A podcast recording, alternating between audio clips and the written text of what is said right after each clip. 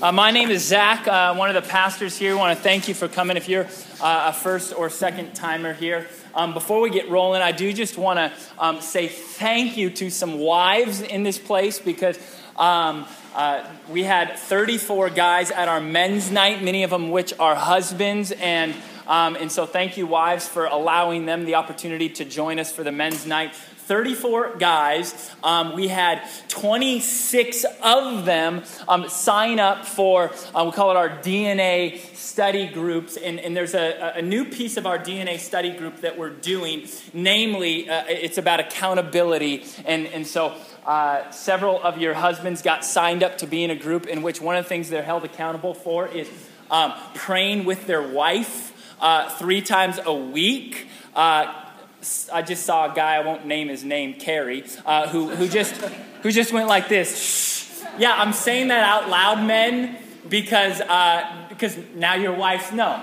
Now they know uh, and so when it's Thursday and you got Thursday, Friday, Saturday to finish things up, um, they know that you're at least praying with them on, on those days. Um, and then there's some other items of accountability there too. So I'm excited because I, I think it's an opportunity for um, the men here at the Mission Church just go, you know what? I need help. It's not easy to be a godly husband, to be a godly father, just to be godly, period. And so we need other men in our lives, and we also need some wives who are there to go, hey, how can I help you um, do what you're supposed to do? Um, and, and so, uh, and if you're wondering, okay, there was 34 guys and only 26 signed up, what happened to the other eight? Um, yeah, I don't know. I don't know. Uh, I actually text some of those other eight. I'm like, hey, I, I saw that you accidentally forgot to, to sign up for a group. Uh, no big deal. I got your back. Um, and, and then I realized, you know what? I shouldn't even have had a sign up. I know all these guys' emails anyway. I'll just put them in a group and, and they get a Christmas present in, in their in their email, oh, I'm a part of a group now that I'm held accountable for. So I just might do that for you, other eight, um, out of love and grace. All right, Ephesians chapter 6. If you have a Bible, please turn there. If you don't have a Bible, it'll be up here. Um, um, on, on the, the projector. And then we also have some Bibles in the back. So um, on your way out, if you don't have a Bible, please take one. We'd love for you to have one. I'm going to read just one verse here. It says this in Ephesians chapter 6 verse 4. Fathers, do not provoke your children to anger, but bring them up in the discipline and instruction of the Lord. So, here's what happened. Um, this week ended up being one of the busiest weeks I've had in a very, very long time, and I like to take care of my sermon prep on Monday, but then it got pushed to Tuesday, but then it got pushed to Wednesday, but then it got pushed to Thursday, and before I knew it, I had the sermon notes written without the sermon up here fully in my head. So the very first half of this sermon notes, you get like two weeks in advance on this. Uh, you can, uh, because we're not going to preach on it, because uh, as I was working through the sermon this morning, I just realized, okay, they probably want to get out of here at a decent hour. It's just going to take me way too long. And, and here's really what happened. Um, as I was working through this text, I came to a verse. So, back up one more step. I've preached on this passage like, I think I counted four times in the past 10 years.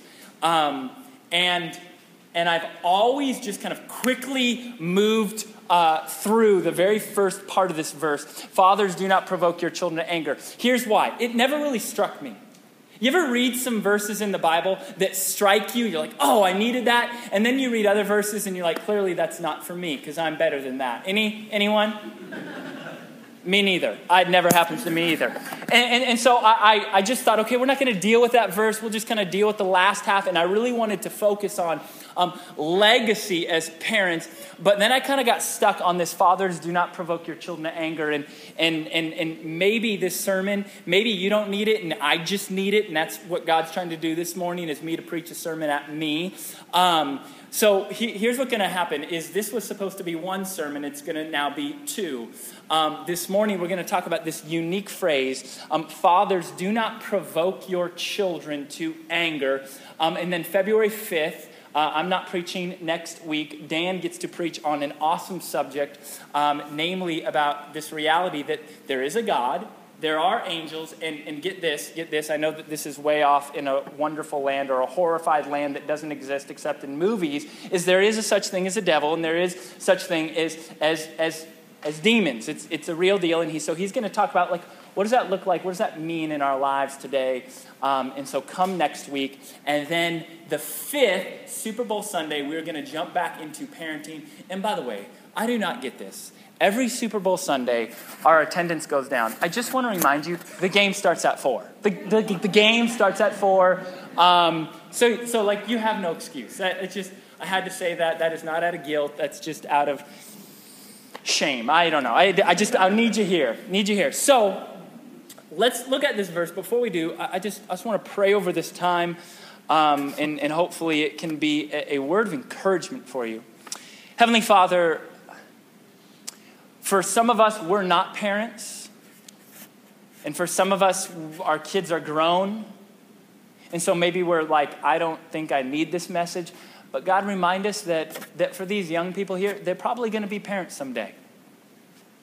And, and for those that have children that are grown, they're probably going to have some grandbabies that, that, that maybe they need to hear this for the sake of their grandkids.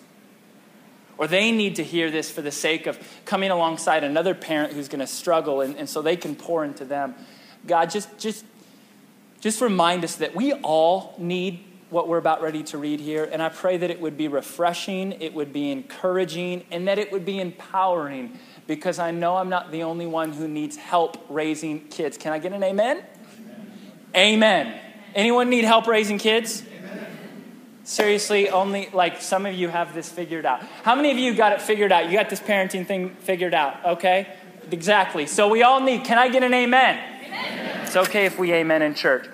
So here's, here's the thing. I, have read this verse many a times in, in, my life, just, just reading through it. I've been a Christian um, a long time, grew up in church, grew up to go to Christian school. So I've always read this, and to be honest, I would read this verse, Fathers, do not provoke your children to anger. And I never really really got it.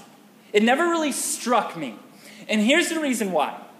When I read this, I, I, get this picture in my mind of a dad coming home and just start picking a fight with his five year old or his eight year old or his 12 year old. Just, just out of nowhere, daddy wants to get into it with his kid. And, and I realize, unfortunately, that does happen in some horrible households where a dad will just come home and, and for some reason he just goes after his kids. That, that, wasn't, that wasn't my home.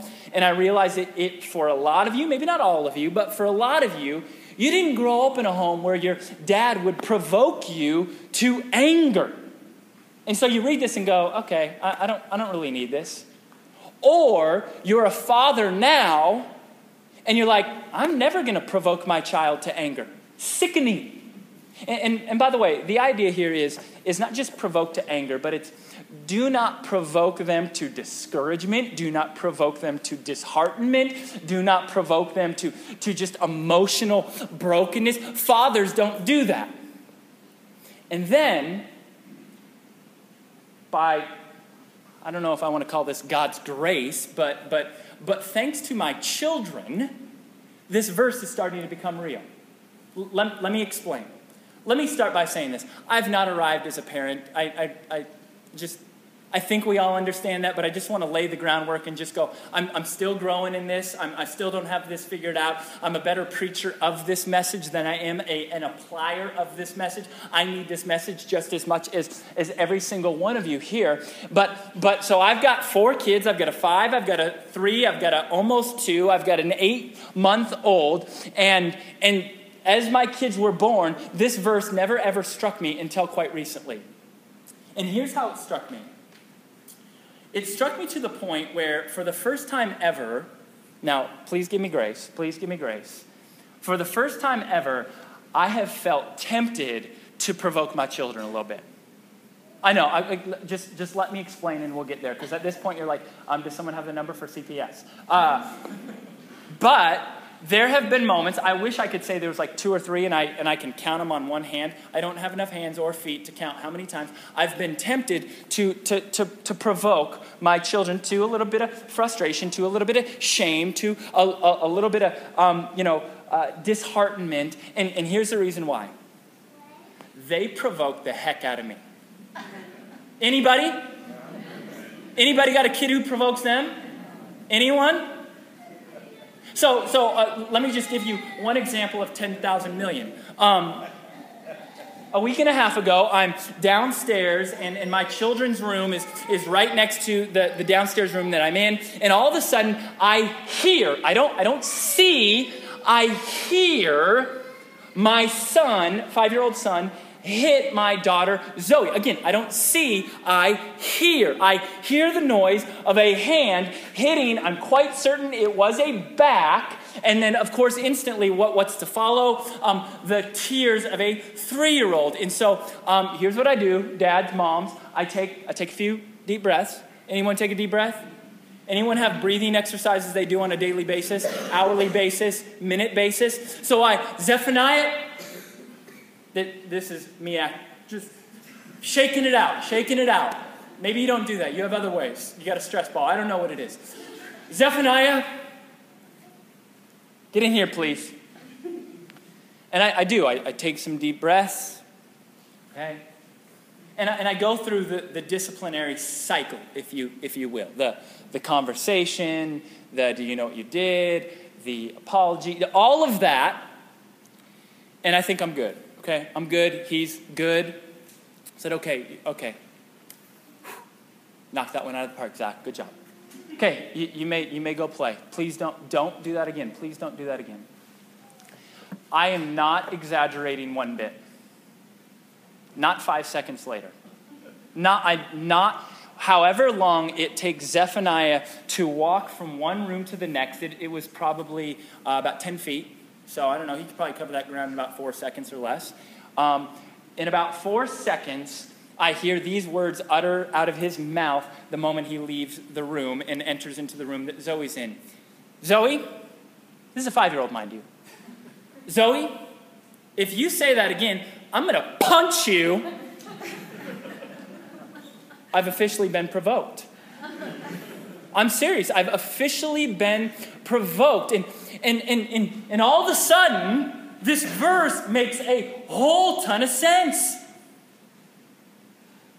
I think it's interesting. I don't think I'm reading too much in, into understanding what this text reads. If you backtrack and you start in verse 1, it says this Children, so this one's to children. Zephaniah, this one's for you. I love you, brother. Um, children, obey your parents in the Lord, for this is right honor your father and mother. This is the first commandment with a promise that it may go well with you and that you may live long in the land. So, um, children, obey, children, honor, and then he has a word for fathers do not provoke them to anger. Here's what I think is going on. As the Apostle Paul writes this, because he writes this letter, he's actually in prison. As he writes this, and he's writing, Children, obey your parents, he knows that daddies are reading this going, My kids ain't gonna obey me. They break this all the time. And then he goes, and, and by the way, dads, don't provoke your kids to anger. They will disobey you, they will dishonor you. And it's going to happen Monday through Sunday. They don't take vacations. They, they don't, right? I mean, maybe at like 13 they start figuring it out but i've heard that 13 ages uh, i see some i see some heads doing some violent no's violent no's um, but it still says, hey, dads. And, and by the way, th- this is for moms too, but it's singling out dads because dads, and I think you know this, dads, you have a unique position as a father in the home. Where, in a way, in a very unique, but in a very distinct way, you are the leader of the home. Mom, we, we follow in this, but, but dads, this starts with you.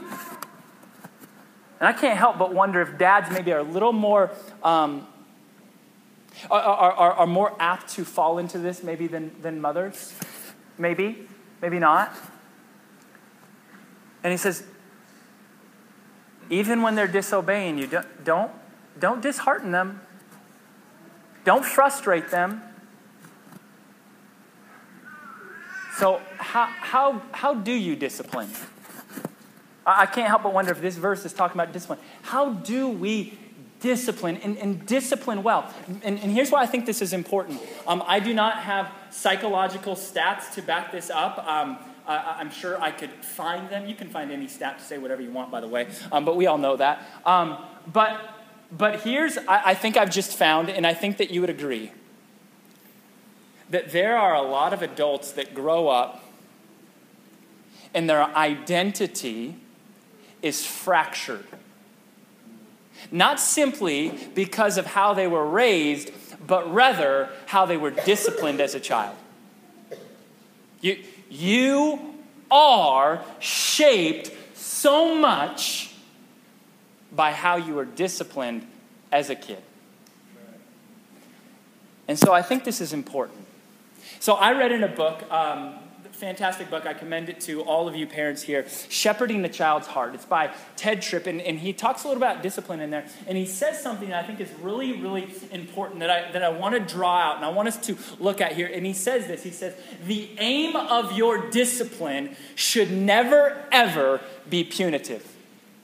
Now, some of you are like, okay, that's a big word, um, punitive, that makes you sound really smart. That's why I used it. Um, but, but here's what it means the idea of punitive is I'm going to discipline you in accordance of you paying for your sin. You did this, so the consequence is going to be this. So, the easiest way to probably um, look at this is uh, it, you look at our court of law, our justice system, at least for adults, maybe not for juveniles, but for our court of law, the aim of judgment is almost always punitive. It, it, it's, it's never this idea of, of um, we, we want them to be re- rehabilitated. Like, we'll say that, like, yeah, we want our prisoners rehabilitated. Well, then why did you give them a life sentence? And, and I'm not knocking our justice system, I'm just using it as an example.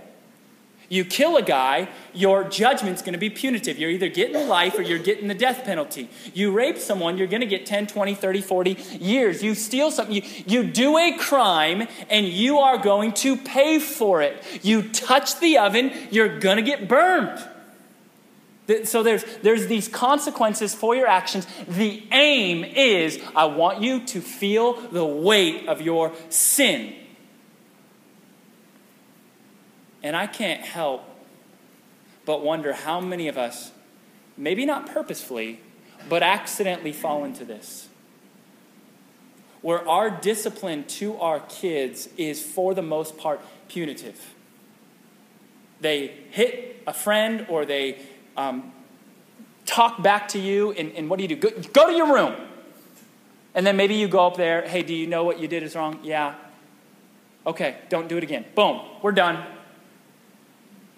And, and that, that's our form of, of punishment. It, it, it, it, it's punitive.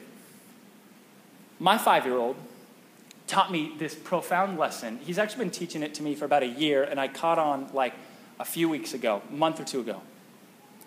Um, have your children ever disobeyed you to the degree that you're just like, I, I, I, have, I have no words? Like, like, tell me why you thought it was a good idea to throw that toy at the TV. Just, just help me understand.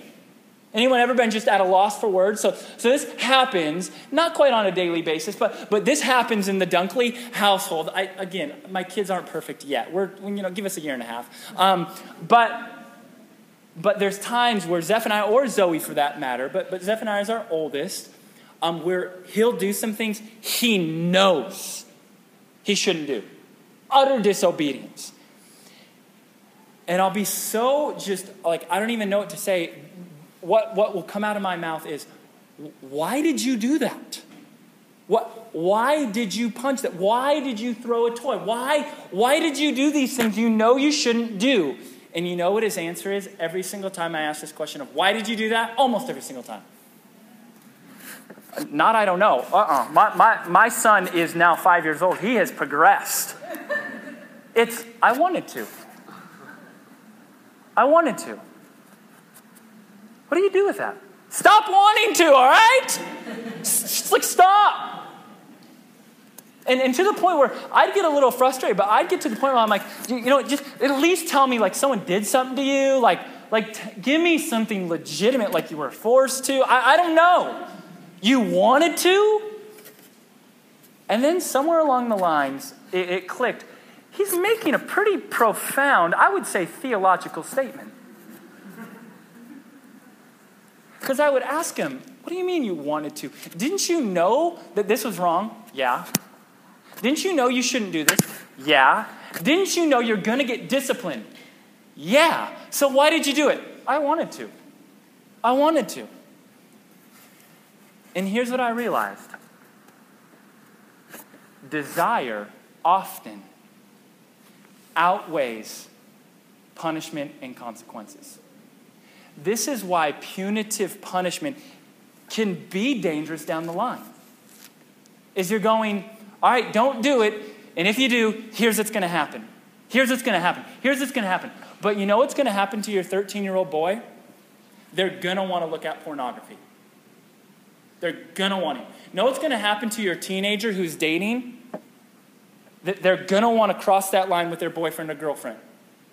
They're going to want to go to that party. Everyone else is doing it. So, so I'm going to do it too. They are going to run into situations, not as a 12, not as a 15 year old, not as an 18 year old, but legitimately as a 21 year old, a 25 year old, a 35 year old. They are going to come into situations they know I should not flirt with her. I'm married, but something in them is going to go, but I want him. But I, but I want him. And after a while, what happens? The desire overtakes the discipline. The desire outweighs the consequences I know I'm going to receive. And all of a sudden, it, it, it, it, it struck me, and I'm sure this is written in 10,000 books elsewhere. But the aim of our parenting is not simply for them to feel the weight of their sin. I think that's definitely part of it. But the aim of our discipline is to help them have desires that will overcome the consequences. I don't know about you. I don't want to raise a child who's going to make right decisions out of fear of getting in trouble. You've just created a very legalistic culture there, and, and we all know how that goes. Fall into guilt and you fall into shame real quickly when you blow it. I want my children to grow up and do the right thing because they want to. And so, you know, I don't know about you, but this raises a very fantastic question. How in the world do you discipline children to where their desires change?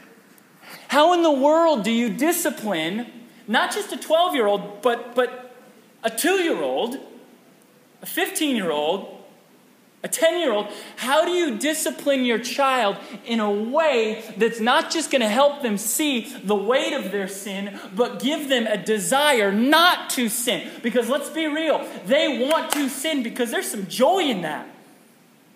Your kids ain't sinning. Let's be real. I know, I know, I know you. You sin because it's fun. But how do we discipline our kids, or maybe even ourselves, to the point where our desires shift, where we don't want to sin because we have a greater desire? How do, how do we discipline our kids that way? Now, um, I think that this is, this is probably a book or two or three in, in, in, in, process here that could be written by someone hopefully a lot smarter than me. But here's the starting point, and it's the starting point and the ending point, and there's a whole bunch of information that we don't have time to go into, but, but, but I think it's worth just kind of giving a 30,000 foot level. I, I, the way that we do this is we discipline our children the way that God disciplines his children. And when you look at Scripture, you'll, you'll find that there's three progressive ways God seems to discipline his children. First one we need to see is God literally does discipline his kids. Those of you who, who call yourself a follower of Christ, you are a child of God. That's your identity. You are a son, you are a daughter. And in, in Hebrews chapter um, 12, it says this It is for discipline that you have to endure. God is treating you as sons.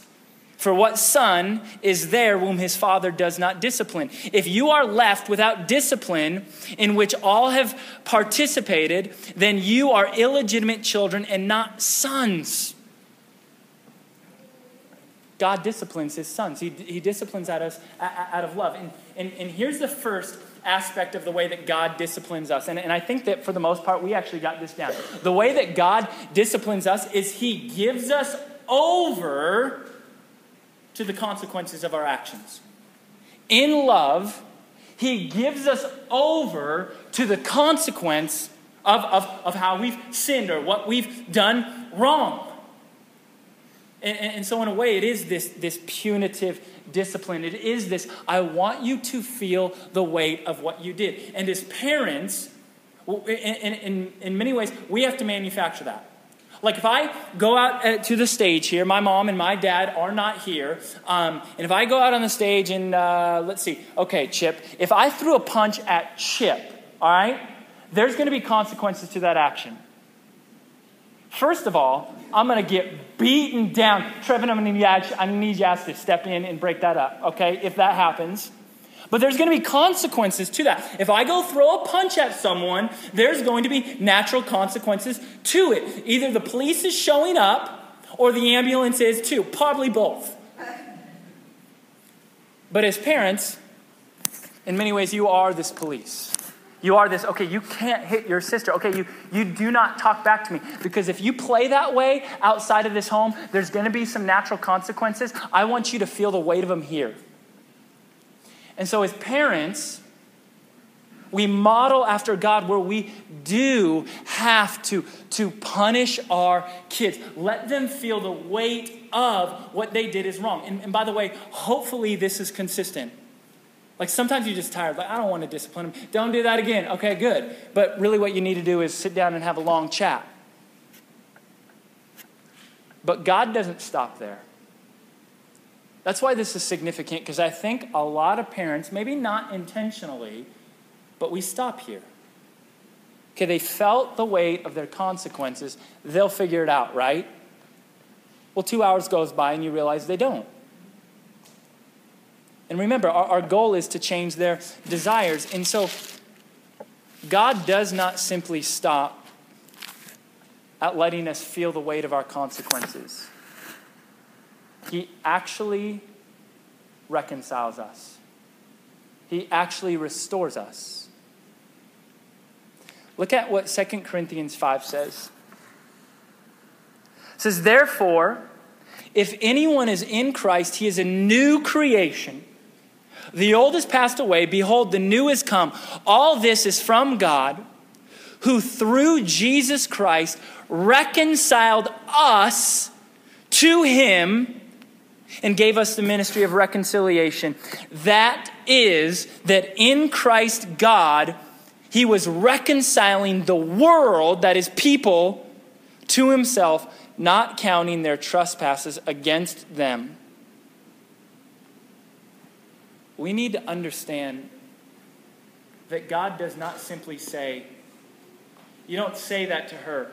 Now I'm going to discipline you. He says, You don't say that to her. Now I'm going to discipline you. But come here. You need to know you're forgiven. You need to know that what you did was wrong, but you need to know you are forgiven. You are loved.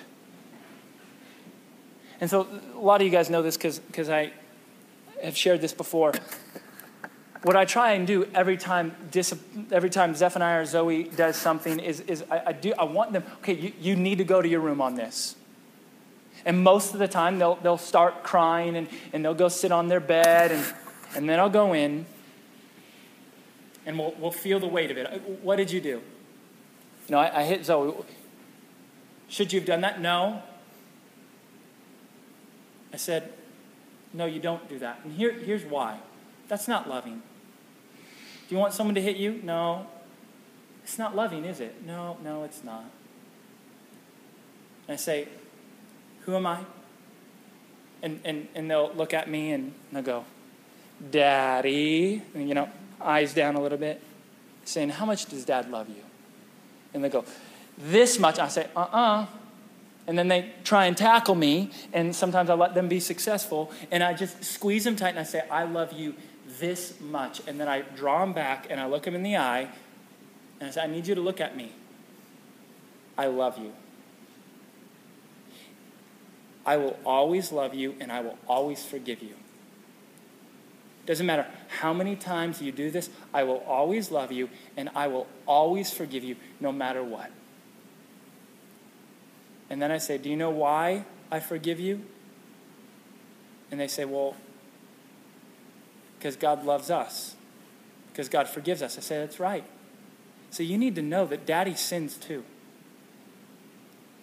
But I'm loved and I'm forgiven, and so are you. You are loved and you are forgiven. And by the way, for a second here, I realize that I'm speaking to parents, but some of y'all need to hear this as children. Some of y'all grew up in a home where it was punitive all day. Some of you grew up in a home in which you felt the weight of your sin and that's all you felt. And it's amazing how that follows you. I love my mom to absolute pieces. And we're at this unique season of life where the conversations we have now are different than they were when I was 17, 18. When, my, when, when I was one, my mom and dad divorced. My mom got treated horribly by the church horrible. Left altogether. Called her names. I mean, just all kinds of horrible stuff. I only know just a shallow bit of the story. On top of that, she grew up in a, in a home where Jesus was talked about a lot, but it was, it was very legalistic. And it's amazing. I will sit down with my mom and I will have lunch with her. And tears will stream down her eyes as she works through the pain of her sin and how she messed up. And I got to go, Mom, you, you know that God loves you. You know that God forgives you. And what's crazy is she knows it.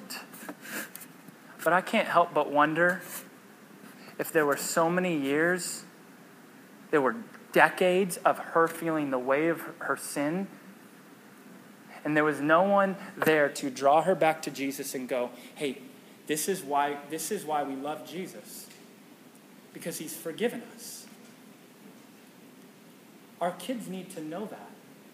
We need to sit down with our kids and we need to say, You have sinned. You have messed up. But you know what?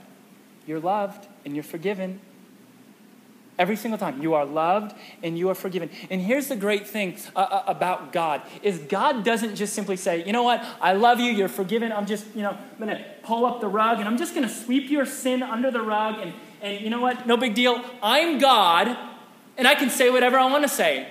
And so, as God, I say, I forgive you, we're through. God doesn't do that. God says, no, no, no, no, no. Someone needs to pay for these sins. Because think of it this way if God, see, no one ever gets bent out of shape how unrighteous it is of God to forgive you for the horrible things you've done. No one gets bent out of shape for that. We've all done some pretty bad stuff, and yet God forgives us. No one ever gets bent out of shape. That's pretty unrighteous. You're going to forgive him of that? But here's the thing God, being righteous, says, you know what? Someone needs to pay for these sins. And so I'm going to take my son Jesus I'm going to take my son, Jesus, and I'm going to have him go pay the debt. Our kids need to hear that. Our kids need to hear that. I'll be real with you. I, I was told about Jesus for, for two decades. And finally, one day it clicked. Finally, one day I realized I am a mess, and God still loves me. This is incredible. And I'm at the point, friends, where I'll be honest, there are moments where I choose selfishness. There are moments where I choose pride. There are moments where I choose sin. But, but far above the rest, I don't want to sin. I, I, I want to live for Jesus because he's what he's done for me. My, my desires have shifted. And I wonder if your desires have shifted. And I wonder if we are raising our kids where we're, we're, we're aiming at the desires of their heart not the fears of what could happen to them if they blow it again. And so every time our kid disobeys, and it's probably going to happen this afternoon, may we sit down with them and, and literally walk through God loves you, God forgives you. God loves you, God forgives you. And you know what? You're probably going to do this again. God loves you and God forgives you still. But here's what's even more amazing is God doesn't even stop there. He doesn't even stop there. Look, look at the rest of this passage. It says, All this is from God, who through Christ reconciled us to himself and gave us the ministry of reconciliation. So you have a ministry, you have a calling, if you will, you have a purpose for your life.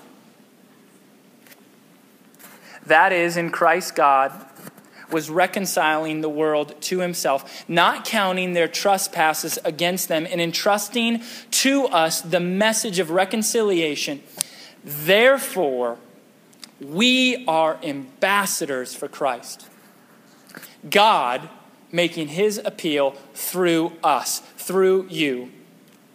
We implore you on behalf of Christ, be reconciled to God. For our sake, he made him, that's speaking of Jesus, he made Jesus to be sin who knew no sin, so that in him we might become the righteousness of God. And so, God, in love, He doesn't just discipline us with feeling the weight of our sin. He doesn't just, in love, discipline us by forgiving us and reconciling us and being gracious to us, but He actually empowers us and He says, You have a calling on your life. You have a calling on your life. There's other people who are broken and they need to hear about Jesus. There's other people who are lost and they, they need to hear that God loves them and that God cares for them. I need to use you. Go. And so now, as of this week and working through this passage, after I go through this disciplinary cycle, if you will, with my son, I say, I said, now who are you? Says Zephaniah. said, Yeah. But not only are you Zephaniah, you are loved by God, you are forgiven by God. And Zephaniah, look at me. He's all, Zephaniah, please look at me. You are called by God. God, want to, God wants to use you. I, I need you to be courageous, Zeph. You are called by God to do great things for his name. Now, I'd love to say that we started doing this last week, and all of a sudden, Zephaniah, he's, he's leading mission trips to Africa, and the reality is, is he's not. The reality is, is he still disobeys, and he still will. And, and there's some parents in here, you've got a prodigal. You've got a prodigal. They're 30 now, they're still a prodigal. It's amazing. The things that are now coming out of me that have never come out of me my whole entire life, but you can draw them back to how I was parented 15 years ago. And all of a sudden, they just come alive. And we need to understand that, this is a battle. This doesn't happen overnight. Parenting is long, exhausting, but urgent work. They don't need you to parent when they're 15, they need you to parent when they're 30 hours old. They need you day in and day out to walk through this with them. And hopefully, you're spending more time on your knees praying for them than you are on your knees disciplining them. But, but let me ask you this How are you disciplining your kids? Maybe we need to take a step back and we need to ask this Have you allowed God to forgive you and to love you? Have you allowed God to take you out of any shame or guilt that you've grown up with? And to be loved and to be forgiven because He wants to do that today. And, and may we begin to walk in that in the way that we raise our kids. May we tell them over and over and over until they're sick and tired of it. You are loved and you are forgiven. You are loved and you are forgiven. Let's just say it together. You are loved. You are forgiven. You are and you are forgiven. May they, may they grow up, and that's just all they, I, I'm loved and I'm forgiven. I have a grandfather who had about 15 sayings that have made all its way down to me because he just kept on saying it over and over again. Some of them are a little bit inappropriate, but most of them are really good. are really good. And may we have those one liners in our discipline that shape the kind of culture we have. You are loved and you are forgiven. You are loved by God and you are forgiven by God. May, that, may we just preach that to ourselves. Let's pray. Gracious Heavenly Father, thank you that we are loved and that we are forgiven.